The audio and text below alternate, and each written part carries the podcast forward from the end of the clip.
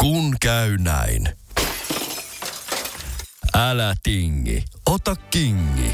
Pilkington, se on tuulilasien ykkönen Suomessa. Löydä sinua lähin asennusliike osoitteesta tuulilasirikki.fi. Laatua on Pilkington.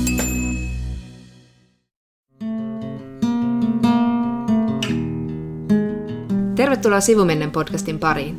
Minä olen Johanna Laitinen Ja minä olen Jonna Tapanainen, ja tässä podcastissa me puhumme siitä, mistä ei ole puutetta. eli hyvistä kirjoista. On synkkä ja myrskyinen lokakuu ja meillä on synkkä jakso, synkkiä aiheita. Eli me puhutaan ainakin Edward Lewisin Ei enää Edi-romaanista, Monika Fagerholmin Kuka tappoi Pampista ja sitten parista Ei niin hyvän mielen TV-sarjasta. Tai no en tiedä. Mm, kyllä tämä ensimmäinen on minusta ihan hyvän mielen TV-sarja tavallaan. Eli? Ja voin sanoa tähän alkuun myös, että olen sanojeni mittainen nainen ehkä ensimmäistä kertaa elämässäni. Eli Koska viime jakson lopussa minä sanoin, että me tulemme puhumaan tässä jaksossa Succession sarjasta. Ja nyt me todella teemme niin. joo, Musta tuntuu, että tämän jakson historiassa kaikki meidän aiemmat tiiserit eivät ole koskaan meillä. Joo. Mutta ollaan opittu, että teaseri pitää aina tehdä loppuun jostain syystä, vaikka se har- johtaa harhaan lähes 90 prosenttia varmasti. Joo, mutta kuitenkin Succession, HBO Nordicin sarja, joka ainakin multa ensimmäinen tuotantokausi meni täysin ohi. Eli minun johtopäätökseni on, että tästä ei ole tarpeeksi Suomessa puhuttu tästä sarjasta. Mm. Nyt siinä menee toinen tuotantokausi, sitten taitaa tulla viimeinen jakso suhteessa tähän nauhoitushetkeen huomenna, mutta sitten kun tämä meidän pod- jaksomme on ulkona, niin siinä vaiheessa se jakso on jo tullut ulos. Tästä sarjasta sanotaan, että tämä perustuu tämän mediamogulin Rupert Murdochin perheeseen, mutta emme mene siihen tarkemmin. Ehm, Tämä fiktiivinen perhe, eh, josta tämä sarja kertoo, on Roin perhe. Tämä on tällainen mediadynastia. Sen, eh, sen johdossa on tällainen patriarkka Logan Roy, joka haluaa sitten luopua firman johtopaikalta ja hän haluaa siirtää sen johtopaikan eteenpäin, mutta sarja nimensäkin mukaiset perustuu tavallaan siihen, että kenelle se valta sitten loppujen lopuksi siirtyy. Tällä Roilla on neljä lasta. Hänellä on ö, uusi puoliso, siis ei lastensa äiti, aivan mahtava se nainen. Maasha. Ja tota, nämä neljä lasta kaikki sitten kamppailevat tästä vallasta. Siellä on, hetkinen, onko se vanhin veli, jonka nimen mä itse asiassa muista, koska mun se on- Connor. Okei, no niin, musta on hirveän epäkiinnostava hahmo. Tai Joo, siis niin. mä, mä en jotenkin Se on överihahmo niin, muutenkin. niin. Mutta sitten tulee Kendall, joka on tällainen niin kuin kultapoika, mutta sitten se kultapoikuus tarkoittaa sitä, että se on täysin niin kuin riippuvainen sit sen isänsä mielipiteestä. Ja tässä just ekalla tuotantokaudella keskitytään tosi paljon siihen Kendalliin ja tavallaan siihen, että, että miten hän on juuri saamassa sitä vallan valtikkaa, mutta sitten tapahtuukin käänteitä ja sitten tapahtuu tavallaan Kendallin semmoinen sisäinen tuho ja rappio ja niin kuin romahdus. Se on ihan siis tosi, tosi hieno se story. Sitten on Roman, joka on nuorin lapsista. Se on niin super retee kundi, mutta sitten paljastuu, että sillä on hirvittävästi, se on hirveän estynyt ihminen ja se on erityisesti, se korostuu sen niin kuin seksuaalisuudessa. Sekin on aivan siis, siis mahtavaa juonikuvia. Sitten on Shiv, perheen tytär, joka on tosi tosi kunnianhimoinen, mutta siis hyvin hyvin itseriittoinen. Ja sitten on tietysti näiden niin kuin lasten vaihtuvia puolisoita. Se, kuka ei vaihdu, on esimerkiksi juuri tämän Shivin puoliso Tom, joka on siis uratykki, mutta sillä ei ole niin kuin minkäännäköistä substanssiosaamista. Että siitä voisi niin kuin sanoa, että se on niin kuin reittä pitkin päässyt uralla eteenpäin. Kuten Anna Paavilainen sanoo, makaa ja kelpaa. Hän on juuri sellainen mies. No todellakin. Ja tämän, tota, tosissaan, kuten jo nyt voi arvata, että tämä on siis niinku todella, tämä perustuu siis juonittelulle tämä sarja. Ja tämä perustuu sen ajatukseen, että kukaan ei voi luottaa kehenkään. Edes siis katsoja ei voi luottaa niihin. Mulla kesti aikaa ennen kuin mä tajusin, että hetkinen, en mä voi luva, luottaa siihen, mit, mitä noi hahmot ikään kuin lupaa edes minulle katsojana. Ja sen takia tästä juonittelusta johtuen jo viime jaksossa summattiin vähän tätä, että tämä on vähän niin kuin dynastia kohtaa Sopranosin ja Shakespearein.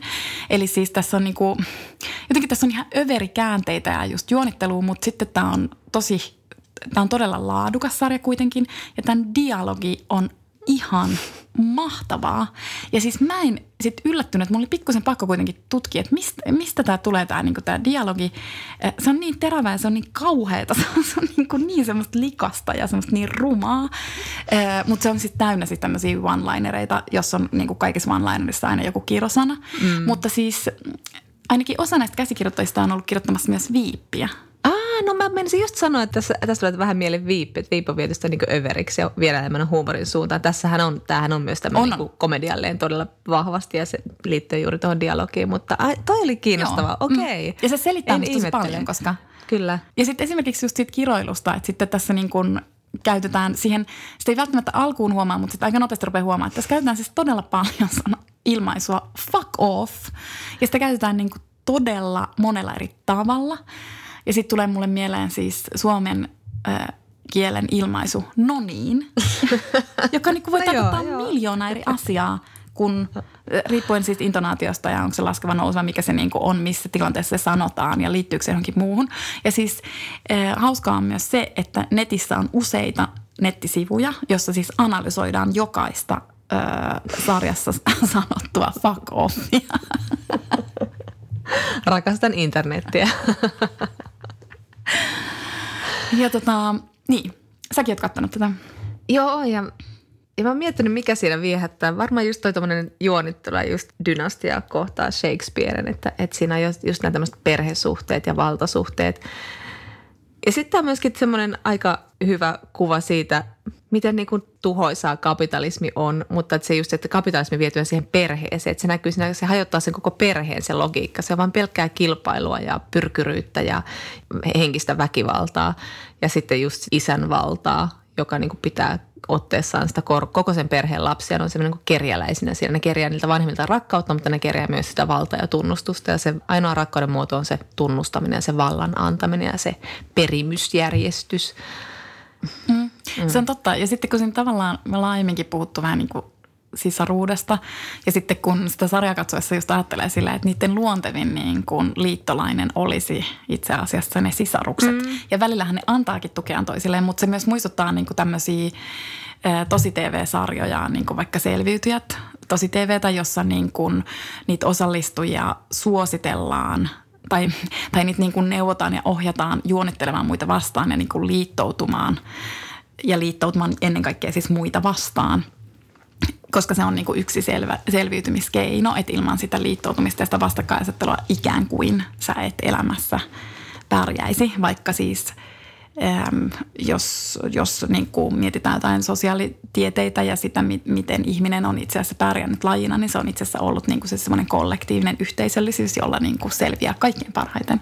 Joo, ja toi oli ehkä se, miksi niin mä olin järkyttynyt, että ne ei voinut luottaa toisiinsa, siis sisaruksiinsa, että ne ei edes liittoutunut yhdessä, mutta tässä todellakin on se semmoinen patriarkaatin hajota ja hallitset systeemit voimissaan. Kun me vi- nyt viimeinkin kuullaan tämmöisiä niin kuin puheenvuoroja siitä, että kapitalismi ei enää toimi, että se on mennyt nyt väärään suuntaan ja osakkeen omistajalle voitaisiin niin tuottaa muutenkin kuin voittoa, että, että osakeyhtiö voisi toimia muullakin logiikalla. Niin tämä jotenkin näyttää sen, sen tämä on semmoinen vähän niin kuin Rooman rappiot, viimeiset Rooman ajat ennen kuin se niin kuin vaan tuhoutuu siihen omaan mahdottomuuteensa. Just semmoista niin kuin, nämä on niin hirveitä kaikki nämä ihmiset ja kaikki nämä käänteet ja niin kuin mikään miljoona määrä tai miljardit ei ole, ei ole tarpeeksi, vaan aina tarvitaan lisää valtaa ja tunnustusta ja asemaa. Niin vastenmielinen kuva, kuva ajasta, niin monella tavalla ei ihan sairaan viihdyttävä. Mm. Ja sitten kun se on viety niin överiksi ja sitten siinä on se tietty komediallisuus myöskin semmoinen, että ei helvetti. Ja sitten samalla se on, voi olla myös ihan äärimmäisen murheellista mm. katsottavaa.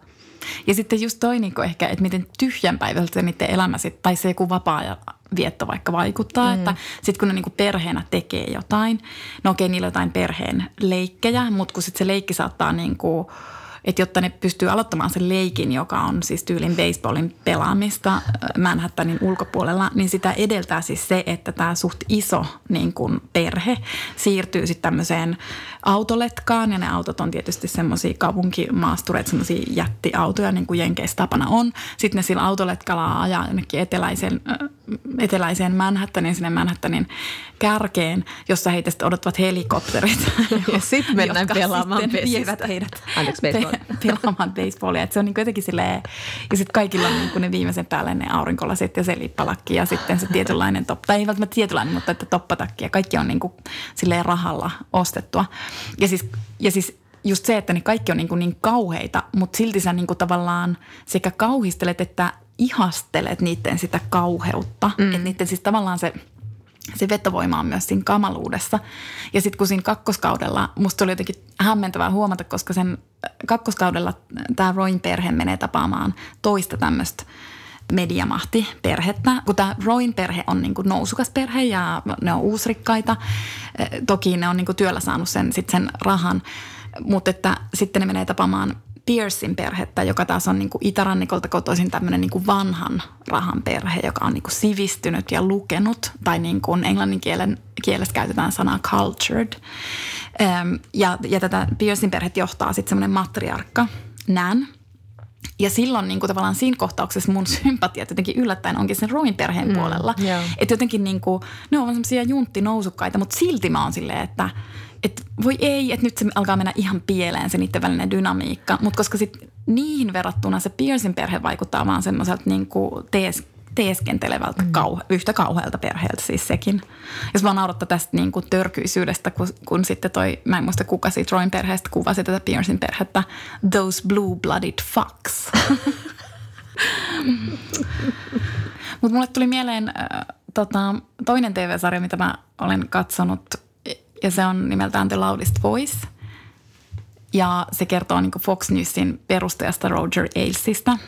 Ja siis, että siinäkin kuvataan sille valtaa ja siinäkin kuvataan niin todella vauraita ja hyvin toimeen tulevia ihmisiä. Mutta mut toi jotenkin toi Succession eroaa tosi paljon siitä The Loudest Voiceista ja siinä on jotain niin kuin, siis sekin on tosi hyvä se The Loudest Voice. Se on niin monella tavalla hyvä, mutta, mutta siinä on jotain sellaista että siinäkin ne henkilöt on niinku ihan kauheita, suurin osa on kauheita, mutta sitten niitä ei vaan niinku mitenkään, niistä ei voi millään tavalla siis niinku pitää.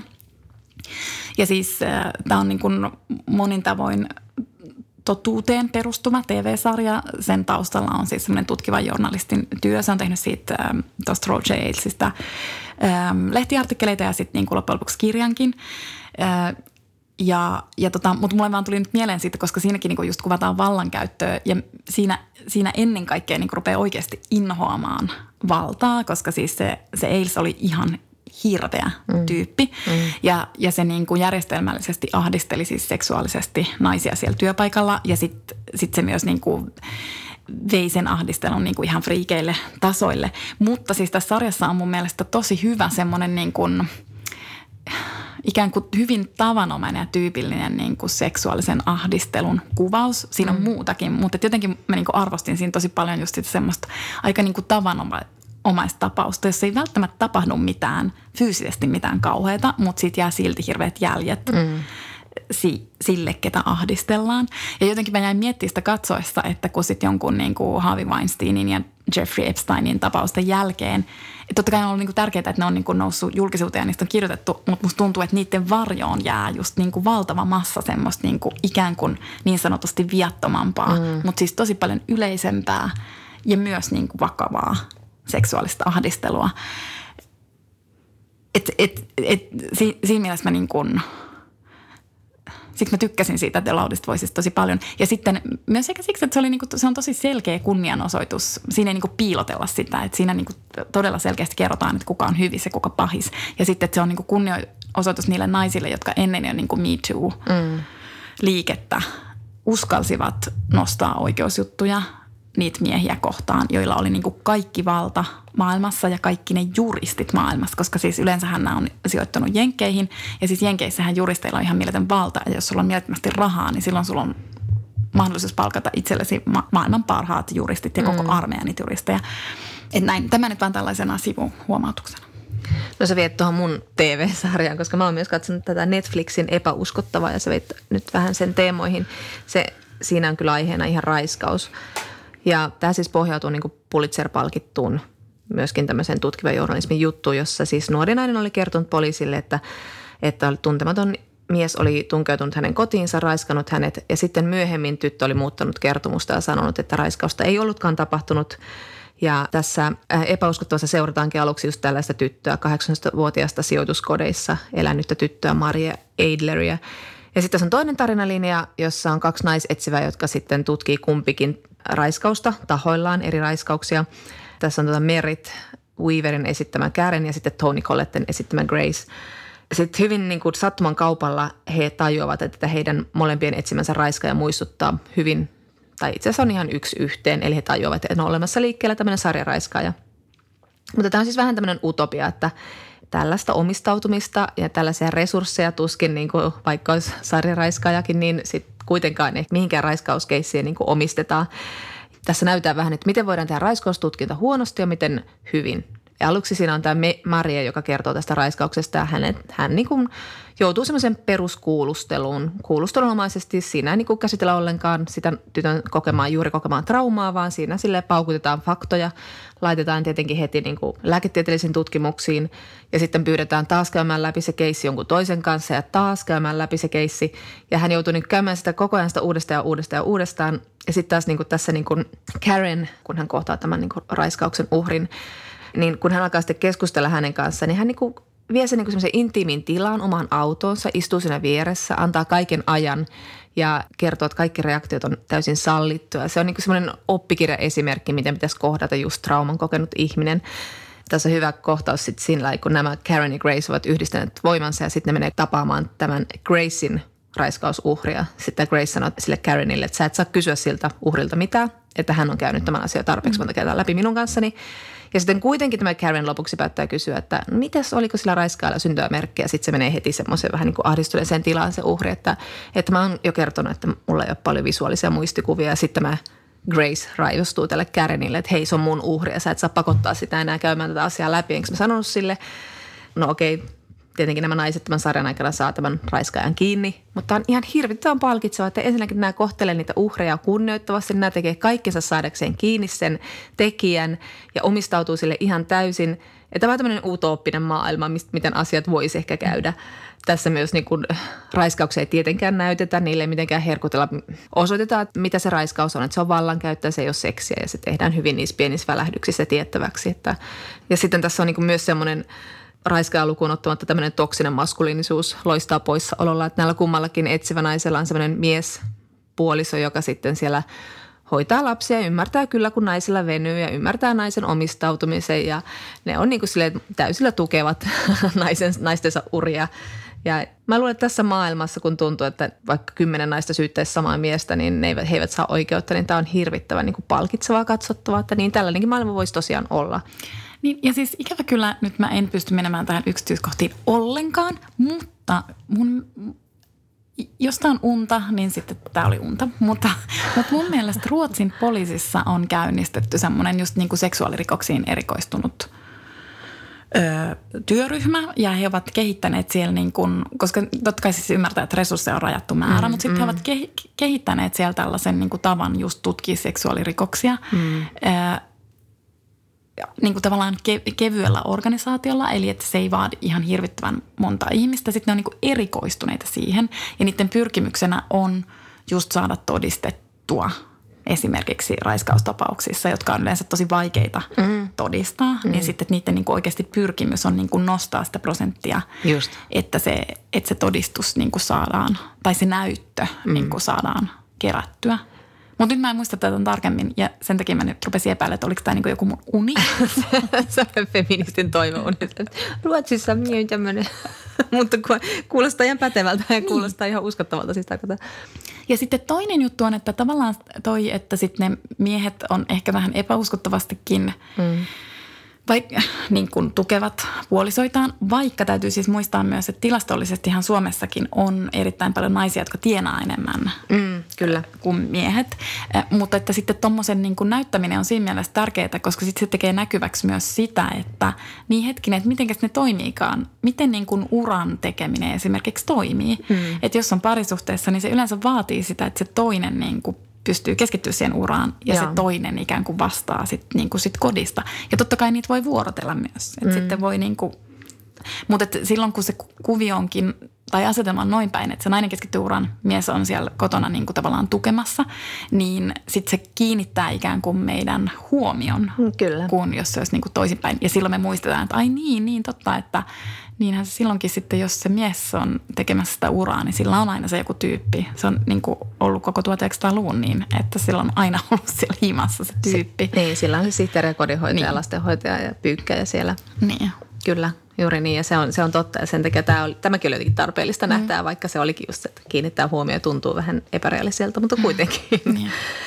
Mutta siis nämä kaksi TV-sarjaa liittyy meidän kirjoihin, mitä mulla on luettu nyt.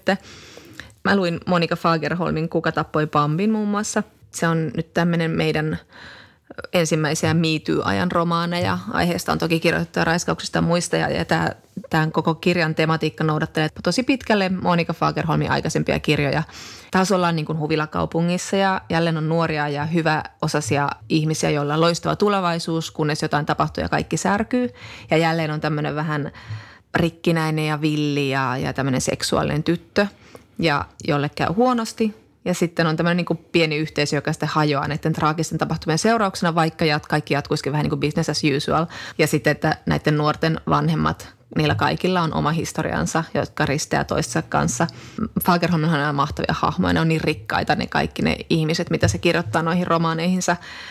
Yksi ehkä kiinnostavimmista tässä on yhden, tässä on siis tämmöinen poikanelikko, joka raiskaa tytön bileissä ja yhden tämän pojan äiti Anneliis on tämmöinen itse tyttökoulun kasvatti, sitten kovalla työllä noussut, tehnyt luokkaretken ja nainut sitten rikkaan miehen ja, ja, ja noussut sitten tämmöiseksi niin kuin häikäiseväksi taloustieteilijäksi ja tosi nuorena ja tämmöisen think tankin kultaisen suihkulähteen, tota, niin outoa huumoria välillä tässä sen, sen johtoon. Ja, ja hän siteraa innoissaan ää, tällaista taloustieteilijä Gain Handia, eli tämmöinen Ayn Rand-tyylinen viittaus. Ja, Anteeksi, se kuulostaa akuankalta. niin kun sanoit, niin joo, Akuankal kieltämättä joo. Mutta siis kuitenkin tämä Anneliis, joka on sitten tosiaan noussut tähän niin kuin ylempään luokkaan, niin saa sitten kotonaan kuulla jatkuvasti mieheltään patriarkaatin patriarkalta vittuilla vaimonsa alemmasta arvosta, vähän niin kuin huonosta verestään, joka ei niin kuin koskaan hänestä pois, koska hän on tämmöinen tyttökoulun narttu. Ja, ja tota, nämä tapahtumat siis sijoittuu lähinnä kymmenen vuotta tämän raiskauksen jälkeen. Ja sitten tässäkin oli vähän semmoinen, että kun sä sanoit tuosta Ailesin, että siinä näytettiin vähän tämmöinen tosi tavanomainen seksuaalinen häirintäkeissi, niin tässä on vähän semmoinen niin kuin tietyllä tavalla tavanomainen tapaus, että on tapahtunut raiskaus, jonka jälkeen käydään nämä hyvin arvattavat, että kun nämä on hyväosaisia nuoria poikia, niin mietitään enemmän sitä, että entä heidän tulevaisuutensa, miten he selviävät tästä. Tämä on nyt, kyllähän sen tietää, miten tuollaisissa voi tapahtumat riistäytyä käsistä ja pitääkö nyt pilata nuoren ihmisen elämä. Nämä hyvin arvattavat argumentit. Ja sitten toisaalta, että sitä uhria leimataan, että tyttökoulun tämmöinen vähän villityttö ja kaikki tiesi, että se myi huumeita ja sen äitikin on vähän semmoinen omituinen ja tämmöinen leimaaminen. Että hyvin tämmöinen niin ennalta arvattuma tapahtumasarja, nothing new. Ja siis moni Fagerholm sanoi tuolla, mä olin tuolla Turun kirjamessuilla, niin se sanoikin siellä, että Me Too on vaikuttanut sen kirjoittamiseen tosi paljon. Ja tähän kirjaan siis todella paljon. Oliko se loppu myös sillä... No lopussa ehkä, ehkä tässä nyt tulee semmoinen, jälleen kerran tässä on tyttöjen ystävyys isossa roolissa niin kuin aina on, mutta hyvin tämmöinen vaikea ristiriitainen ystävyys. Hyvin semmoinen Monika Fagerholmainen loppu siinä on myöskin, joka jättää kaiken avoimeksi, mutta kuitenkin luo semmoista, että no ehkä nämä tytöt jotenkin pitää toisistaan huolta, vaikka kukaan muu ei oikein pidä kenestäkään huolta.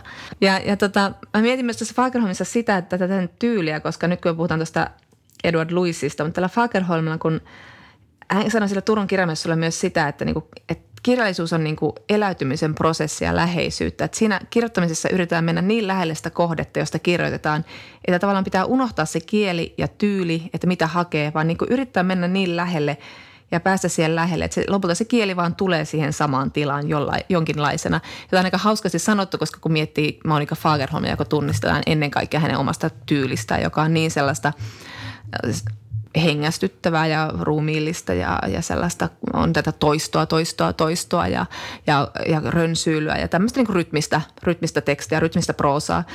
Niin sitten tavallaan se, että miten se voi olla niin kuin tulema, olematta täysin niin kuin semmoinen, mitä Knausgård sanoi tästä tyylistä, että se on niin kuin tosi itsetietoinen valinta, tyyli, että se ei, se ei koskaan niin kuin unohda itseään. Mutta tavallaan, että sitten mä mietin, että toisaalta Fagerholm, sillä on niin se oma tyyli, että se ei ehkä niin kuin se ei ehkä ole kuitenkaan itsetietoista tai tietoinen valinta, vaan se on vaan se sen, se ei vaan niin tule jostain niin, niin se on tietenkin jollain tavalla opittua ja omaksuttua, mutta täysin sitä sen tapaa päästä lähelle sitä kohdetta.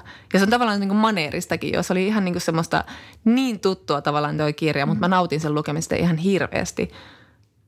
Niin ja kyllä mä niin kun, jotenkin jos mä mietin sitä Fageromania, niin se kuitenkin tuntuu kauhean orgaaniselta sen kieli. Että mm, se ei tunnu joo, siltä, kyllä. että se ikään kuin hioisi ja asettelisi Joo, ei, ei. Ja siinä mä luulen, että ehkä se tarkoittaa sillä sitä, että sen pitää Mut, jotenkin ali, niin. vähän niin kuin alitajunnan virtaus, niin. se tuntuu siltä olevan sillä, sillä, että se on jotenkin niin sellaista Niin, siinä ei ole niin mitään niin, siinä ei ole väkinäistä. Ei. Koska kyllä niin kuin, tai en mä tiedä, voin, mistä minä tiedän, miten sitten kukin kirjailija kirjoittaa, mutta kyllä mä niin kuin pystyn myös miettimään, että jotkut kirjailijat, jos mä ajattelen, että nyt on niin kuin aseteltu sanat mahdollisimman nätisti peräkkäin. Just ja se niin. ei esimerkiksi ole minua henkilökohtaisesti puhuttelevaa mm, mm. tyyliä mm. ollenkaan.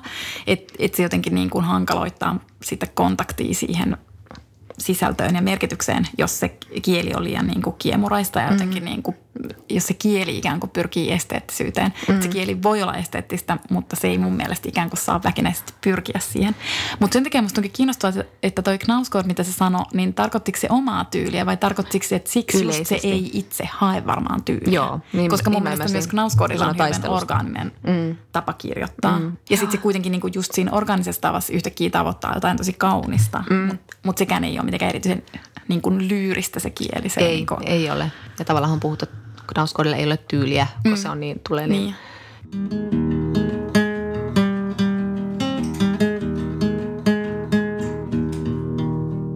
Tänään me ollaan luettu myös Edward Lewisin Ei enää Edi romaani. Ja jossain haastattelussa Edward Lewis sanoi toisesta kirjasta History of Violence, jossa hän siis kirjoittaa ää, siitä, kuinka tuli raiskatuksi aikuisena. Ja hän sanoi siinä haastattelussa, että, että kuinka poliisi, lääkärit, tuomari, kaikki halusi koko ajan, että hän todistaa siitä tapahtuneesta uudestaan ja uudestaan. Vähän niin kuin mitä mä sanoin tuossa, tuossa koskien tuota epäuskottavaa sarjaa, että uhri joutuu käymään sen trauman jatkuvasti läpi. Ja tämä Edward Lewis sanoi myös siinä, että en halunnut kertoa sitä uudestaan, koska en halunnut elää uudestaan kipua, jota minä en valinnut. Halusin, että muut tekevät sen puolestani. Ja toisella tasolla homona haluan, että heterot taistelevat puolestani. Olen jo kärsinyt homoseksuaalisen takia niin paljon, kuten kaikki muutkin homot ja lesbot. Ja tämä oli mun hirveän hyvin sanottu tästä aiheesta. Juuri niin, että en halunnut elää uudestaan kipua, jota minä en itse valinnut. Mutta raiskaustapauksissa se on niin kuin pakollista. Mm. Ja mä toivon, että Ruotsin yksikkö on keksinyt siihen joku valtavan ratkaisu. Ehkä me kuullaan seuraavassa unessa, miten tämä voidaan ratkaista. Mutta, mutta tämä tuli mulle myös, kun mä kävin katsoa tuon tottumiskysymyksiä. Siinä oli tämä Mia Tervon raiskausoikeudenkäyntiä käsittelevä osuus tai lyhyt elokuva, jossa just käydään sitä, että niin kun, että ne raiskauskeissit, niitä oikeusasiakirjoja notkuu pöydät, ne on niin kuin semmoista perusruisleipää siellä syyttäjävirastossa ja sitten kun ne on hoidettu, niin sitten pääsee isompiin keisseihin ja ne oikeudenkäynnit valmistellaan tosi hätäisesti. Uhri pakotetaan käymään siellä uudestaan ja uudestaan. Ja tässä just tämä uhri sanoi, että mitä pitäisi mun tulla vielä uudestaan? Ja sitten tuomiot on todella pieniä, vaikka ne näyttö on ihan täysin niin kuin selvää. Tämä on kyllä, no joo. Mutta tänään siis puhutaan Edon Luisista. Joo, ja tämä Ei enää Edi on hänen esikoisteoksensa, jonka hän kirjoitti 21-vuotiaana. E, Mä ajattelin sille, että en kiinnitä huomiota hänen ikänsä, mutta en voi olla olematta pöyristynyt. tai siis vaikuttunut, vaikuttunut. Kyllä. Hän on siis ranskalainen kirjailija, kirjoittanut tähän mennessä kolme romaania, mutta tämä on ensimmäinen niistä suomennettu. Tämä kirja koostuu hyvin lyhyistä luvuista. Se kertoo eh, Edi-nimisen kertojan lapsuudesta ja nuoruudesta kotikylässä ja sitten koulunkäynnistä ja sitten loppujen lopuksi siitä, että miten hän pakenee sieltä kotikylästään uuteen lukioon, jossa on tällainen taidesuuntaus, jossa hän pääsee sitten, jossa hän pääsee kokeilemaan siipiään näyttelijänä. Tämä on hyvin dokumentaarinen tämä romaani tyyliltään, nyt kun tyylistä puhutaan. ja tosi hieno, mutta tosi tota, tässä ei ole huumoria. Mm, Et, et nyt kun me ollaan niinku puhuttu sille TV-sarjasta huumoria, vaikka siinä on niinku myös tragedioita ja että Fagerholmilla on huumoria, vaikka se aihe olisi kuinka raju, niin tässä ei ole kyllä, tässä ei ole huumoria. Se on totta. Tähän ei jotenkin mahdu sitä.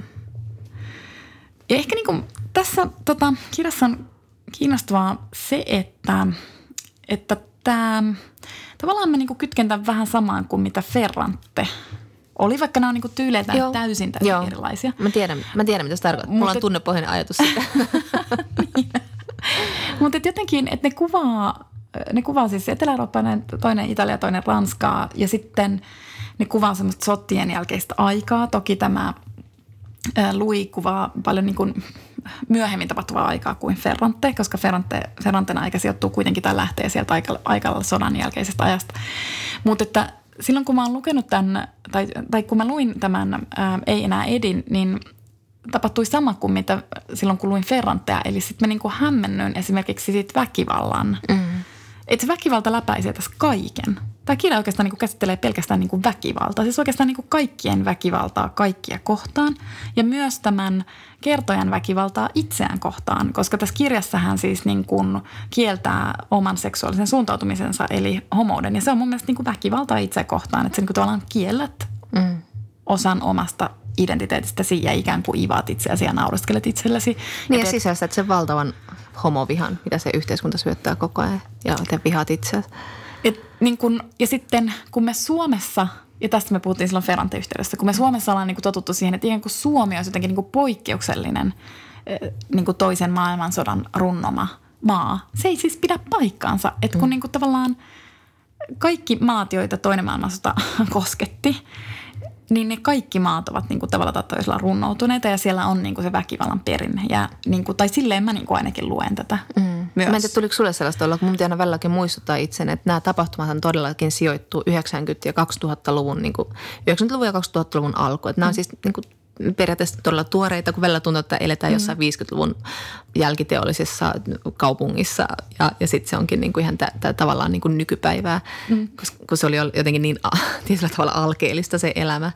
Eikö todellakin? Ja sitten mä en muista, kun tuossa kirjassa sanot, toi kertoja just sanoi, että isä syntyi joskus 60 jotain. Mm. Sitten mä oon tälleen, kuu, niin?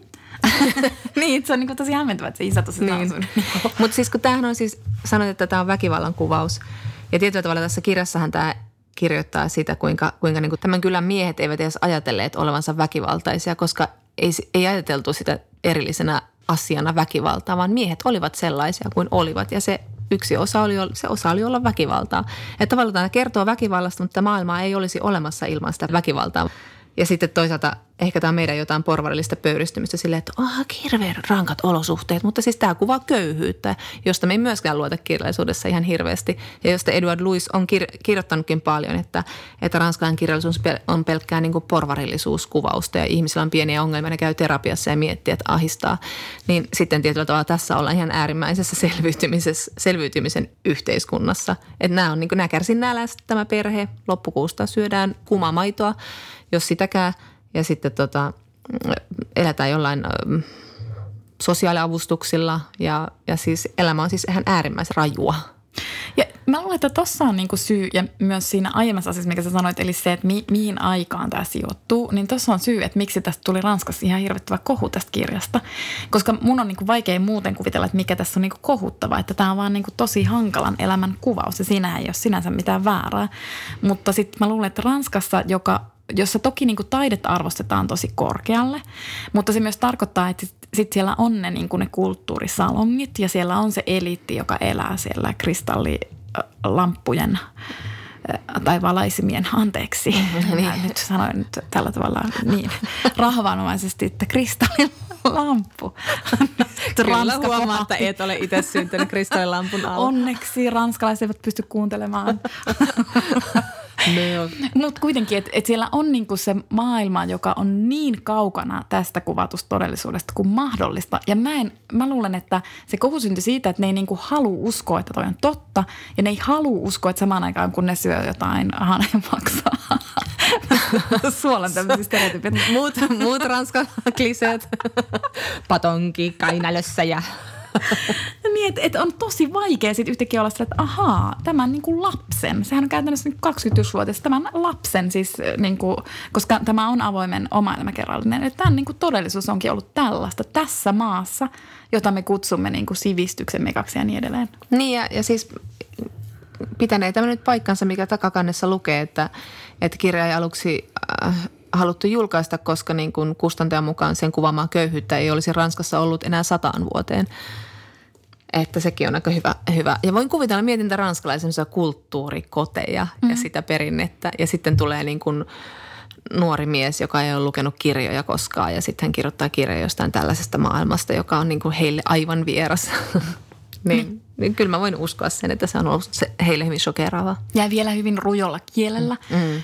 Mm. mutta, tota, mutta toisaalta sitten saman hengenvetoon täytyy todeta, että toki hänestä tuli heti myös niin kuin kirjallisuustaivaan uusi tähti Ranskassa. Kyllä, kyllä. Että häntä kritisoitiin, mutta hänellä oli myös valtavasti puolesta puhujia ja lukijoita ja niin kuin kirjan ostajia. Ja sitten siitä hän aukesi hänelle siis ihan kansainvälinen kirjailijan ura. Ja hän kiertää paljon kansainvälisesti – puhumassa kirjoittamisesta, että hänestä tuli kerralla niin kuin mm-hmm. suuri kirjailija. Mm, kyllä. Mutta, ja hän on tämmöinen valtavan niin kuin aktiivinen yhteiskunnan keskustelija, joka ottaa jatkuvasti kantaa ja, ja on semmoinen niin kuin, puhuu koko ajan siis siitä, siitä juuri tästä, että miten niin kuin pitää puhua luokista ja, ja niin kuin taistella köyhien puolesta ja, ja tota, murtaa ja ymmärtää, miten tuhoisia normit on, miten väkivaltaisia ne on ihmisille – mutta tämä on niinku pienessä tilassa niinku tiivistettynä, kuten sä viittasitkin, että, että sä vähän hämmentyy, että ajattelee, että tässä puhutaan tosi vanhasta ajasta, mutta tämähän siis kuvaa myös tämmöistä niinku suljettua, hyvin perinteistä yhteisöä, mikä on niinku tosi tosi ahdistava yhteisö ja mulle tuli tästä mieleen siis Jantten laki, mm. äm, jossa on hirveän monta sääntöä, mutta, että, mutta että siellä on muun muassa sääntöjä, että älä luule, että olet yhtä hyvä kuin me, älä luule, että sinä kelpaat johonkin, älä luule, että kukaan välittää sinusta. Mun mielestä niin kuin tavallaan tästä, tästä tulee niin kuin se, mm, mm. ne, ne Jantten lain opit läpi tämän koko kirjan. Sivuhuomautuksena sanottakoon, että minun mielestäni nykyaikana Janttenlain ensimmäinen sääntö on ihan pätevä olisi jokaiselle miettiä sydämessään. Eli? Eiku, anteeksi, oliko se toinen sääntö? Ei kun hetkinen, kuinka monessa se oli? Pitääkö ihmisen osata nämä Jantelain säännöt? niin. niin, se on eikä ensimmäinen sääntö, kun se on, se kuulostaa vaan masentavalta, mutta mä oon silleen, että minusta tämä on todella hyvä ohjenuora. Älä luule, että sinä olet jotain. Niin, mun mielestä aivan, suurin osa ihmisistä luulee niin kuin olevansa jotenkin niin kuin parempia kuin muut. Ja mun mielestä on ihan niin kuin terve ajatus olla, että – et tässä ollaan nyt, kuulkaa, ihan samalla viivalla. Niin. Tai siis, tai niin kuin, no, joo, joo, anyway, kyllä, joo, joo, tämä joo. oli sivuhuomautus eikä liity tähän nyt mitenkään, koska, siis, koska tämä kirja oikeasti kuvaa myös, myös siis semmoista todella ahdistavaa pientä yhteisöä, niin kuin myös toi tota, se Jantten lain tanskalaisromaani, jonka nimeä en todellakaan nyt muista. No, mutta anyway, mm, Tämä kuvaa siis suljettua pientä, hyvin perinteistä yhteisöä, eli käytännössä tämä siis kuvaa patriarkaattia. Kyllä. Ja niin kuin, semmoisessa vakuumissa. Mm, mm. ja, tota, ja patriarkaattihan käytännössä tarkoittaa siis maskuliinisuuden arvostusta.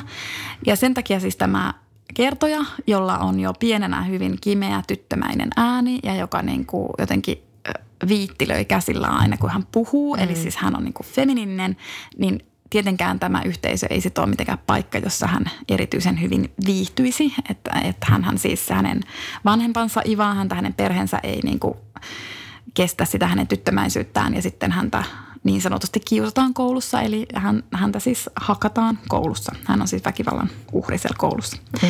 Mutta siis tämän yhteisen kuvauksen, tässä oli siis kiinnostavaa tai jotenkin, niin kuin, että, että tämä on niin hyvä patriarkatin kuvaus, koska siis sitä ylläpitää käytännössä kaikki. Siis sekä naiset että miehet, siis kaikki hyödyit siitä järjestelmästä tai et. Tai siis tavallaan kaikki hyötyvät jollain tavalla siitä järjestelmästä, jos ne pysyy ikään kuin ruodussa – sitten kaikki tässä järjestelmässä perustuu. Tämä kirja on siis täynnä niin kuin sukupuolta ja seksuaalisuutta. Mm. Ja se mm. koko se järjestelmä perustuu siihen, että, että kaikille voidaan ikään kuin, niin kuin leimata joku sukupuolileima. Mm. Ja se voidaan arvottaa ja kaikki niin kuin tehtävät ja ominaisuudet voidaan sukupuolittaa ja niin kuin mm. Kyllä. määritellä hyväksi tai huonoksi. Eli esimerkiksi, että tuo kirja on täynnä esimerkkejä, että vaikka niin kuin, että temperamentti temperamentti, siis se, että sä näytät, miten sä menetät todella nopeasti malttisi, niin sitä pidetään maskuliinisena, mm. eli ihan kunnioitettavana piirteenä. Kiilteys taas on niin kuin tyttöjen ominaisuus ja tota, ää, Ja sitten naisten tehtävänä on esimerkiksi pitää huolta siis moraalista ja moraalisesta ylemmyydestä, että kuten sanottu, että kun tässäkin niin tapellaan koko ajan, sitten ne miehetkin siellä ajautuu sitten baarissa koko ajan johonkin käsirysyyn, niin sitten naisten tehtävä on olla ne tai se taho, joka sitten rauhoittaa sen tilanteen ja niin kuin saa nämä miehet erilleen. Ja sitten, että se, että se mies saattaa jotenkin pahoitella sille vaimolleen sitä tilannetta, ei, ei tokikaan sille toiselle miehelle, mutta mm, että, mm. näin. Joo, ja sanoit tuosta koulukiusaamisesta jo just, mutta sitten tässä se koulukiusaus toimii myös synonyyminä koko sille yhteiskunnalle. Ja tämä Edward kirjoittaa tässä, että kuinka niin kuin koulun piha toimi samoin kuin muukin maailma. Isot eivät ole tekemisissä pienten kanssa. Eli hänen äitinsä aina sanoo samaa puheessaan työläisistä, että me pienet ei kiinnosta ketään poroporvareita ainakaan. Ja, ja sitten ja toi oli minusta hyvä, kun sanoa, että se on niin patriarkaatti vakuumissa, koska siis tämä on just semmoinen paikka, johon tämä ei tule muuttumaan. Tämä on niin vakuumissa, ei tule mitään muita, koska se pitää se yhteisö niin huolta siitä, että kukaan ei ole vapaa sitä, sitä murtamaan tai murentamaan. Ja se, joka sitä jotenkin yrittää tuhota jollain poikkeavalla, vaikka seksuaalisuudella tai toimimalla poikkeavasti sen sukupuolensa raameissa, niin se pannaan kyllä saman tien aisoihin. Ja sitten sit tästä tulee mieleen niin kuin, tästä tämän niin patriarkaatin kuvauksena just se, että, että niin kuin mitä Bell Hooks puhuu siitä, että, että jos patriarkaatti oikeasti olisi myös miehille palkitsevaa, niin sitten tällaista niin kuin perheissä – nähtävää väkivaltaa ja addiktioita, siis tyylin alkoholismia. Ei sitä, se ei olisi niin valtava ongelma, mikä se meillä nykyisin on. Ja sitten toisaalta se puhuu siitä, että kuinka sanoitkin just tuota, että sitä, pitää, sitä kaikki ylläpitää, sitä patriarkaattia ja sitä yhteisön sääntöjä. Niin Bell Hooksan puhuu myös siitä, että me opitaan nämä patriarkaatin säännöt heti kotona ja usein äidit opettavat ne asenteet heti sieltä meille, koska äidit nyt tietenkin lapsia siellä mm. kasvattavat enimmäkseen. Ja, ja sitten niitä sitten näitä asenteita koko ajan – tukee isommat ja isommat yhteisöt koulusta, vaikka niin kuin kirkkoon ja muuhun. Ja, ja tässä just mä äidin kuvaus on kanssa jotenkin, yleensä tällaisissa kirjoissa on edes joku rakkauden. Siellä on joku semmoinen pieni välähdys siitä, mutta niin kuin sanoit tuon Ferranten, niin ei Ferrantekaan kirjassa, siellä ei ole yhtään mm. rakkautta. Ei, niin kuin, ei lasten ja vanhempien välillä, ei sukupuolien välillä, ei niin kuin veljesten tai perheiden tai ystävien välillä.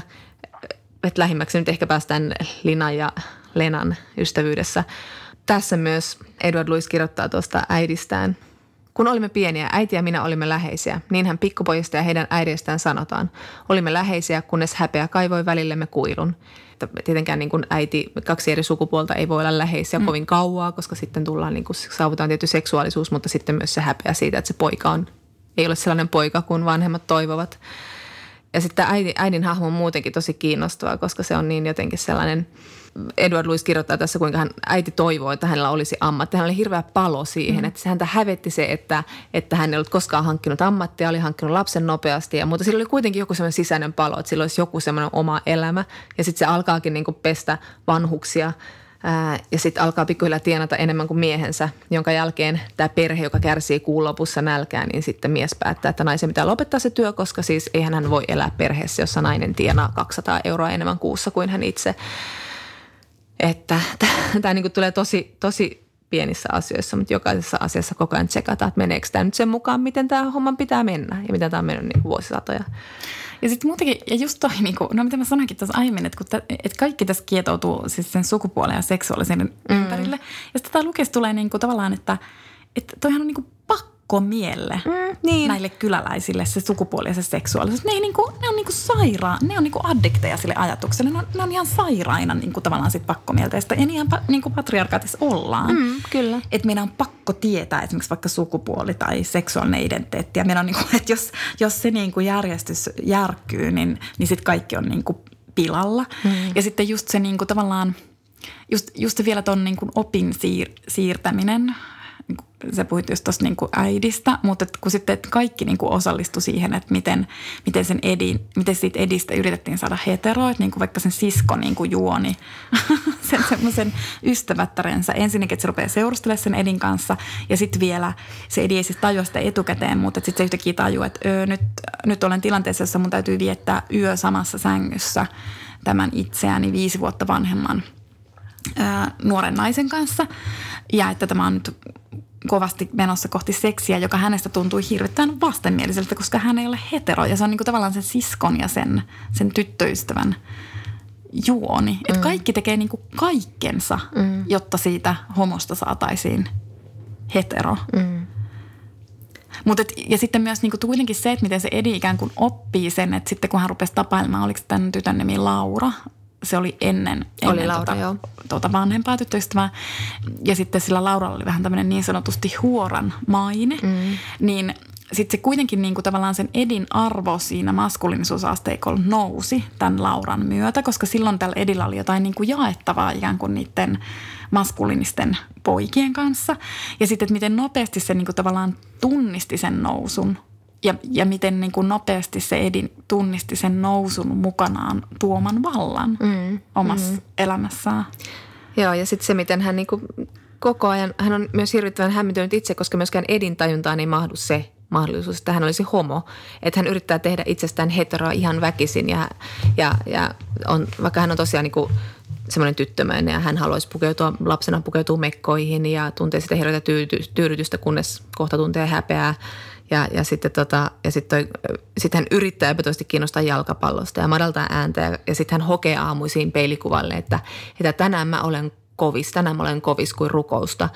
Niin kuin puhuttiin, tämä on tyylistä tosi riisuttu tämä teksti, mutta tässä on joitakin hetkiä, kun Edward Louis tiedostaa sen tilanteen, missä hän kirjoittaa, että kun hän muistelee tota, kuinka hän hoki sitä kovanaamaa, että nyt mä oon kovis, nyt mä oon kovis, niin hän kirjoittaa, että näitä rivejä kirjoittaessani minä itken. Itken, koska tuo lause on minusta naurettava ja inhottava. Tuo lause kulki mukanani vuosikausia ja oli tietyllä tavalla liioittelematta koko olemassaoloni ydin. Ja sitten se, että hän, hän on koko ajan niin jotenkin epätietoinen, että jopa sitten kun hän menee lukioon ja hän näkee siellä lukiossa tämmöisiä niin kuin, ää, porvariälykköjä, jotka eivät niin kuin tavallaan käytä sitä kehoaan samalla tavalla niin kuin nämä työväenluokan miehet, kun se keho ja se, maskuliin, se niin kuin kehollisuus ja maskuliinisuus on niin yhteydessä ja se väkivallan uhka. Niin siis kun se tapaa tämmöisiä niin kuin, äh, hintelöitä ja feminiinisiä porvariälykköjä, niin sitten hän on niin kuin helpottunut, että ei, en mä itse asiassa, vaan, ehkä mä en olekaan homoa. Että mä oon vaan, niin kuin, mm. mä oon vaan niin kuin tämmöinen porvarillinen, joka on joutunut elämään tämmöisessä työväenluokkaisessa yhteisössä. Silloinkaan se maailma ei mahdu vielä se ajatus, että hän on homo, koska se on niin kuin oppinut vihaamaan sitä niin paljon sitä itsessään. Tuli mieleen tuosta porvarillisuudesta, kun tässähän on tietysti, kuten jo mainitsit, niin tässä on niin kysymys luokasta ja sitten niin kuin Ranskassa tavallaan ne luokkaerot on kuitenkin niin selkeitä ja niin erilaisia kuin Suomessa. Mutta mä rupesin miettimään tässä tätä lukiessa myös paljon machoutta ja mehän olemme aiemmin puhuneet siitä, että miten Suomi on machokulttuuri, vaikka ei olekaan latinokulttuuri. Mm. Yleensähän machos liitetään sinne latinokulttuureihin. Äh, ja mä rupesin miettimään sitä erityisesti semmoisessa jaksossa, jossa, jossa tota, tämä Edi on kaveri, tai no tuttava poikiensa kanssa ulkona ja sitten yhtäkkiä ne pojat riisuu itsensä alasti. E- Ensimmäisenä riisuu semmoinen todella hyvä, kroppainen, vahva, miehinen mies tai nuori poika. Ja, tota, ja sitten hän niin kuin vapautuneesti just esittelee vartaloaan ja elintään. Ja sitten tämä Edi vielä sanoo, että se, oli, se on tosi tyypillistä näille kyläläismiehille, että aina kun ne on kännissä, niin ne heittää vaatteet pois. Että nyt tavallaan niin kuin, se on niin tämmöinen symbolinen osoitus siitä, että miesvartaloa kehtaa näyttää ja sitä niin kuin rakastetaan ja sitä on niin kuin helppo olla ylpeä. Öm, myös tämä ruumiin kantaja itse mm. on niin kuin sitä mieltä, että tässä on vartalo, jota voi katsella ilolla. Ö, ja siis Suomessa tämä ilmiö on hyvin tunnettu. Suomessa on miehet siis rakastaa kännissä. Ottaa vaatteet pois. Ottaa vaatteet pois. Joo, siis, kyllä. Joo. Aina Se on kun hyvin tapaamme erikoinen torilla, ilmiö. niin miehet ovat siellä alasti. Ja ei se mun mielestä ero niin kuin sinänsä siis tästä. Ja, siis tota, ja sitten tässä oli myös heti perään semmoinen jakso, jossa se Edi just sanoi, että sitten ne kuitenkin siellä, ne jotenkin pyörii siellä pellolla alasti ne, ne miehet. Ja sitten ne vähän niin kuin leikkii homoja. Mm. Ja sitten se tajuaa se Edi, että homoa voi oikeasti leikkiä vain ei-homot. Mm. Että hän itse kieltäytyy siitä leikistä, koska eihän niin kuin, Mm.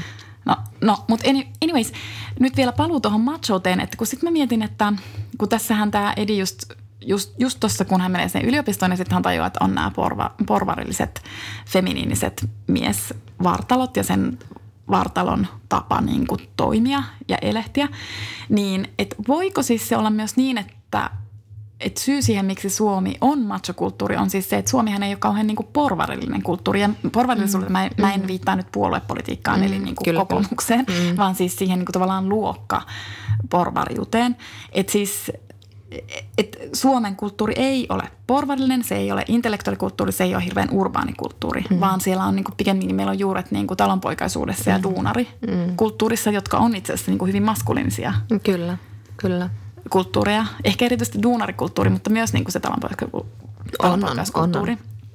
Ja sitten mä niin mietin, että ehkä siihen liittyen just sit Suomessa on tämä stereotyyppinen sanonta, että kaikki ruotsalaiset on homoja. Mm. Että se liittyykin niin tavallaan siihen kulttuuriin, koska niin, se ruotsalainen kulttuuri on taas niin tämmöisen aatelis- ja hovikulttuurin leimaama kulttuuri. Mm, mm. Eli että ne käyttäytyy ikään kuin ns. neitimäisesti, koska ne porvarilliset tavat ovat niin, ei-maskuliinisia. Niin, he ovat feminiinisiä porvariälykköjä. Niin. Mm. Kyllä. Ja eikä tämä Edin maailma nyt mikään, niin kuin, vaikka nyt tässä kauhistutti hetken, että mitä onko tämä todellakin niin kuin näin tuore kuvaus ajankuvaltaan, niin ei tämä nyt niin tunnistamaton maailma ole. Siis tämä on niin kuin äärimmäinen patriarkaatin, patriarkaatin kuvaus, mutta myöskin niin kuin hyvin, hyvin tunnistettava.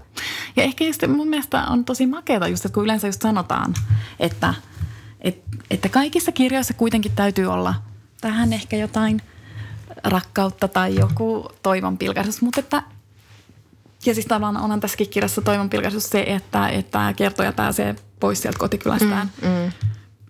Mm, tosin ehkä hänen elämänsä ei ole, tai ton niin kuin epilogi viittaa siihen, että ehkä se elämä nyt ei ole maailman helpointa myöskään siellä uudessa lukiossa, mutta kuitenkin se on eri maailma ja, ja hän pystyy siellä aloittamaan tietyllä tavalla ikään kuin alusta kun taas sitten ei ehkä pystykään, mutta, mutta kyllähän siinä on semmoinen pieni toivon mutta mä jotenkin arvostan sitä, että, että hän niin kuin todella kuvaa semmoista rakkaudetonta mm. maailmaa. Juuri niin.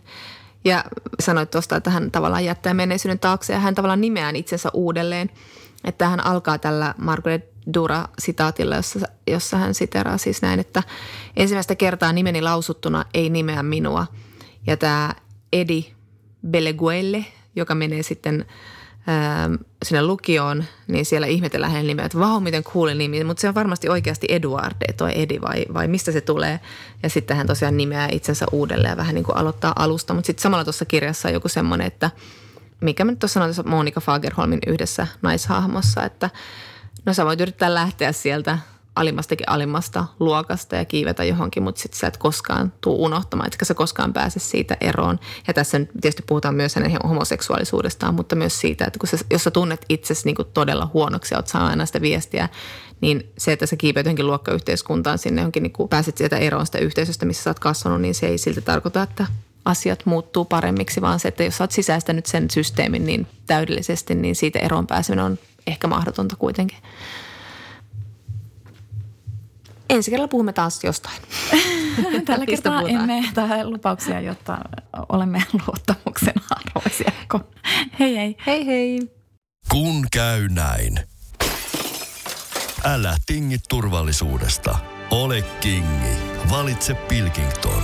Lasin vaihdot ja korjaukset helposti yhdestä osoitteesta tuulilasirikki.fi. Laatua on. Me pidämme tunkeista. Kolme tonnia nostava Vahko Hallitunkki nostaa matalat sähköautot ja korkeat maasturit. Kantaa asiakkaalle nyt 229. Motonet, tunkkaavan ihmisen tavaratalo.